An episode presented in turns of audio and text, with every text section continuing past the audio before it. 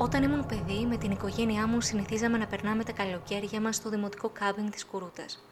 Θα ήμουν περίπου πέντε, μπορεί και έξι χρονών, όταν άκουσα για πρώτη φορά το όνομα της Θεόνης. Οι μαμάδες μας μας κυνηγούσαν και μας φώναζαν να μην φεύγουμε μακριά από το κάμπινγκ. Έτσι, είχαν βρει ένα μικρό τέχνασμα για να μας αποτρέπουν από το να το σκάμε και να πηγαίνουμε δίπλα στο δάσος της Μαραθιάς. «Να μην πηγαίνετε στο δάσος γιατί είναι στοιχειωμένο», μας έλεγαν. «Γιατί είναι στοιχειωμένο?» ρωτούσαμε εμείς, γουρλώνοντας τα ματάκια μας. Κάποτε σκότωσαν μια κοπέλα και την έθαψαν εκεί, τη Θεόνη. Αυτή η πληροφορία ήταν, πιστεύω, αρκετή για να μας πείσει να μην πηγαίνουμε μόνα μας εκείνο το μέρος. Αρκετά χρόνια μετά, για την ακρίβεια, μόλις τον περασμένο μήνα, ξεφυλίζοντας ένα τόμο από το αρχείο της εφημερίδας Πατρίς, είδα ξανά το όνομα της Θεόνης και διάβασα τι στα αλήθεια είχε συμβεί στο νεαρό κορίτσι που χάθηκε με τραγικό τρόπο το χειμώνα του χίλια εννιακόσια ογδόντα. Ήταν τέλη Απριλίου του χίλια εννιακόσια ογδόντα όταν το πτώμα της Θεόνης βρέθηκε θαμμένο σε πακέτο στην παραλία της Κουρούτας. Η σωρός της εικοσιεννάχρονης κομμότριας από την Αμαλιάδα βρέθηκε σε πλήρη αποσύνθεση, θαμμένη σε αμμώδη περιοχή ανάμεσα στην παραλία της Κουρούτας και της Μαραθιάς. Ήταν τυλιγμένο με νάιλον, ενώ τα πόδια και τα χέρια της ήταν δεμένα με σκοινί. Η ανακάλυψή του έγινε τυχαία από έναν άνδρα ο οποίος είχε μεταβεί στο σημείο για αμμολυψία. Ο ίδιος ειδοποίησε και την αστυνομία, η οποία ήδη από τον Ιανουάριο διεξήγαγε έρευνες για να εντοπίσει την εικοσιεννάχρονη που αναζητούνταν από τους οικείους της. Στο σημείο βρέθηκε για αναγνώριση ο αδερφός του θύματος, ο οποίος κατάλαβε ότι επρόκειτο για τη Θεόνη μονάχα από τα ρούχα της και από κάποια χρυσά δόντια που ήξερε πως έχει η αδερφή του. Ποιος σκότωσε την αέρη Θεόνη και την έθαψε εκεί? Τα νέα για το στιγερό έγκλημα ταξίδεψαν πολύ γρήγορα στην ευρύτερη περιοχή, ενώ κάτοικοι της Αμαλιάδας έσπευσαν στο σημείο που βρέθηκε το πτώμα της κοπέλας. Άλλοι από πραγματικό ενδιαφέρον και άλλοι φυσικά από περιέργεια. Οι αρχές ξεκίνησαν αμέσως τις έρευνες για τη διαλεύκανση της δολοφονίας που όμοιά της δεν είχε καταγραφεί τουλάχιστον τα τελευταία χρόνια στην περιοχή.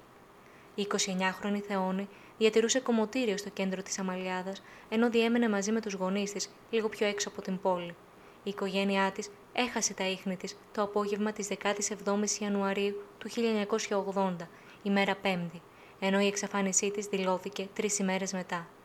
Η πρώτη σκέψη των αστυνομικών αρχών ήταν πως ο δολοφόνος γνώριζε το θύμα, ίσως να είχε και ερωτική σχέση μαζί του.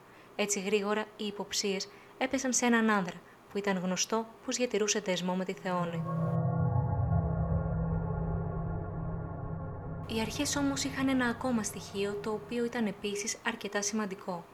Επρόκειτο για μια μαρτυρία που έκανε λόγο για τρεις άνδρες που επέβαιναν σε γιοταχή και τους οποίους πιθανόν να γνώριζε η Θεόνη. Εκείνοι, σύμφωνα πάντα με τη μαρτυρία αυτή, προσφέρθηκαν να την πάνε μέχρι το σπίτι της για να μην περπατά μόνη, και αν αυτή η μαρτυρία ευσταθούσε, τα πρόσωπα αυτά θα ήταν και τα τελευταία που είδαν τη Θεόνη ζωντανή.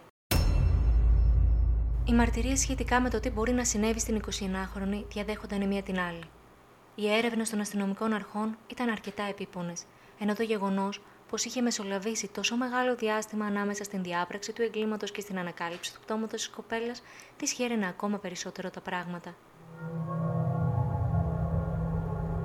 Σύμφωνα με το ιατροδικαστικό πόρισμα, ο θάνατος της Θεόνης προήλθε από στραγγαλισμό. Συγκεκριμένα, ο δολοφόνος την έπνιξε με ανδρική κάλτσα.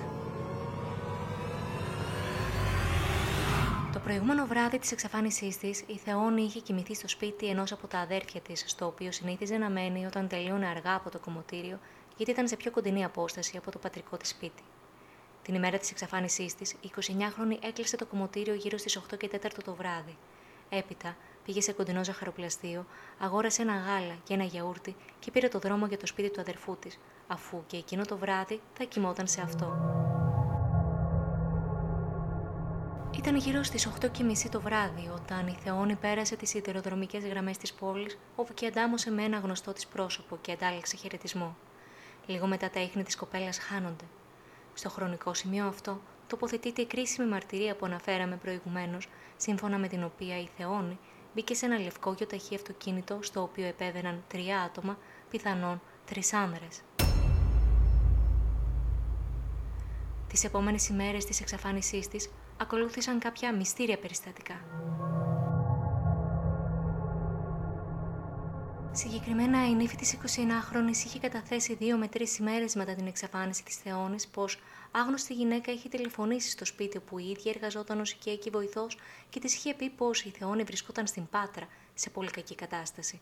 Γεγονός που έπειτα φυσικά αποδείχθηκε αναληθές, αφού τα αδέρφια της μετέβησαν στην Πάτρα, έψαξαν για την εικοσιεννιάχρονη και φυσικά δεν την βρήκαν. Ακολούθησαν όμως και άλλα τηλεφωνήματα, ξανά από μια γυναίκα, η οποία προσποιούνταν πως είναι η Θεόνη.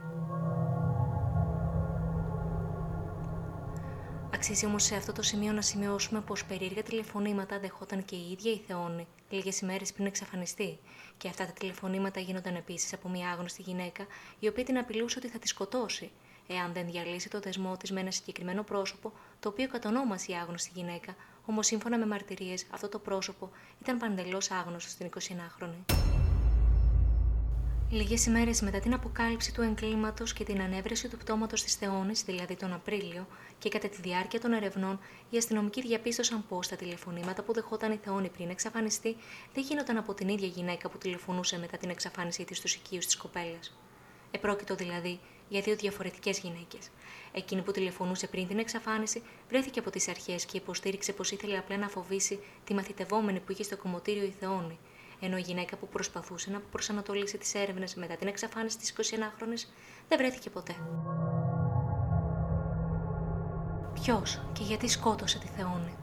Αυτός ήταν ο τίτλος ενός εκ των πολλών ρεπορτάζ της εφημερίδας Πατρίς που γράφτηκαν τις ημέρες κατά τις οποίες έτρεχαν οι έρευνες της αστυνομίας. Ένα από τα μεγάλα ερωτήματα που βασάνιζαν τις αρχές ήταν γιατί ο δολοφόνος της νεαρής κομμότριας να αφήσει το όπλο του εγκλήματος, δηλαδή την ανδρική κάλτσα με την οποία στραγγαλίστηκε η άτυχη κοπέλα, στο λαιμό της.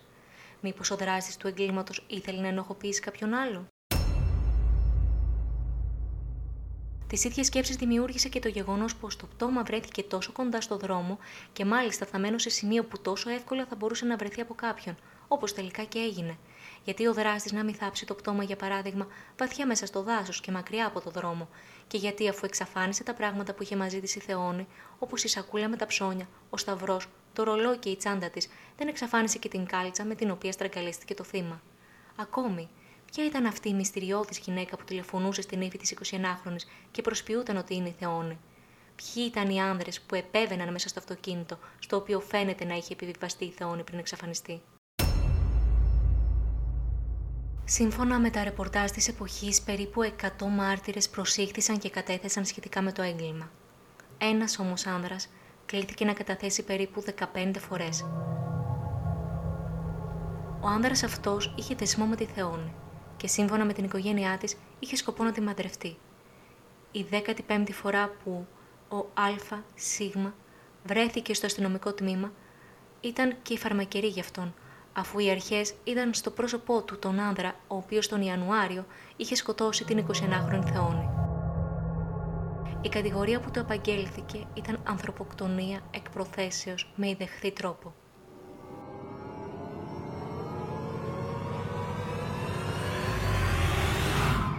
Οι αστυνομικοί είχαν εντοπίσει πολλές αντιφάσεις στις καταθέσεις του, ενώ το άλοθη που τους είχε παρουσιάσει για την ημέρα της εξαφάνισης της Θεόνης, για άγνωστο τουλάχιστον σε εμάς λόγο, κατέρευσε. Ο τριανταεξάχρονος χωροφύλακας επέμενε πως δεν διέπραξε αυτό το έγκλημα. «Δεν σκότωσα εγώ τη Θεόνη», είπε κατά την απολογία του σε εισαγγελέα και ανακριτή. Όμως, παρόλη την άρνησή του, ο τριανταεξάχρονος οδηγήθηκε στη φυλακή. σαράντα δύο χρόνια μετά, η ιστορία της Θεόνης και ο τραγικός τρόπος με τον οποίο αυτή η γυναίκα έφυγε από τη ζωή προκαλεί σοκ και θλίψη. Οι ματιές όμως σε αυτή την ιστορία προκαλούν και πολλά ερωτηματικά για το τι πραγματικά συνέβη το βράδυ της δέκατης εβδόμης Ιανουαρίου του χίλια εννιακόσια ογδόντα. Ποια ήταν τα κίνητρα του δράστη? Γιατί δεν ομολόγησε? Ποια ήταν η μυστηριώδης γυναίκα που προσπάθησε να συσκοτήσει την υπόθεση? Ποιοι ήταν οι άνδρες μέσα στο λευκό γιοταχή στο οποίο μπήκε η Θεόνη πριν εξαφανιστεί? Έπεσε στα αλήθεια ποτέ πραγματικό φως σε αυτή την ιστορία? Όταν προσπαθείς να βρεις πληροφορίες για μια υπόθεση σαράντα δύο χρόνια μετά, συναντάς στον δρόμο σου πολλές δυσκολίες. Εμείς καταφέραμε να φιλτράρουμε τα όσα μάθαμε, να κρατήσουμε μόνο όσα συμπεράσματα θεωρήσαμε ασφαλή και να φτάσουμε έως εκεί που μας επιτρέπει ο ρόλος του δημοσιογράφου. Υπό αυτό το πλαίσιο λοιπόν σας παρουσιάσαμε αυτό το podcast και ελπίζουμε να ρίξαμε έστω λίγο φως σε κάποιες ίσως αθέατες μέχρι σήμερα πλευρές αυτής της υπόθεσης. Ακούσατε το podcast «Ματιές στο αρχείο» με τη δημοσιογράφο Μαριάννα Μητροπούλου. Ένα podcast που με τη βοήθεια της εφημερίδας Πατρίς ξεσκονίζει ιστορίες που έχουν ξεχαστεί ή ακόμη και ιστορίες που δεν γνωρίζαμε μέχρι χθες. Αν θέλετε να ακούτε τα podcast μας, αρκεί να είστε συντονισμένοι στο πατρισnews τελεία com και να μας ακολουθείτε στο Spotify και στα Google Podcast.